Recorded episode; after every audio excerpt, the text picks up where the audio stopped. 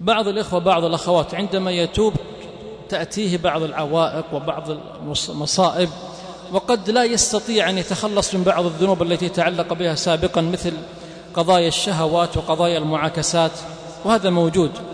تلك الأخت تريد أن تتوب ولكن من الأخطاء التي وقعت فيها أن أحد من كانت تتصل به اتصالا محرما قد التقط عليها بعض الصورة بدأ يهددها. ذلك التائب الآخر يريد أن يتوب ويريد أن يسلك طريق التائبين والعائدين ولكن أسرته لا تساعده على طريق التوبة.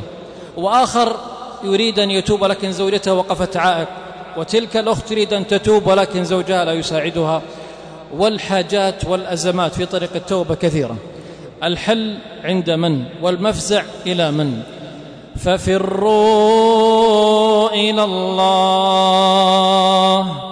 فر من هذه القضايا ومن هذه الأزمات ومن هذه المشكلات إلى الله الذي من أسمائه فيما يتعلق بقضيتنا التواب.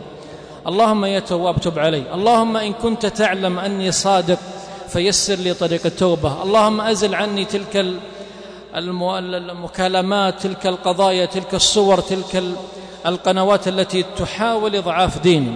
علق قلبك بمن يحركه سبحانه وتعالى.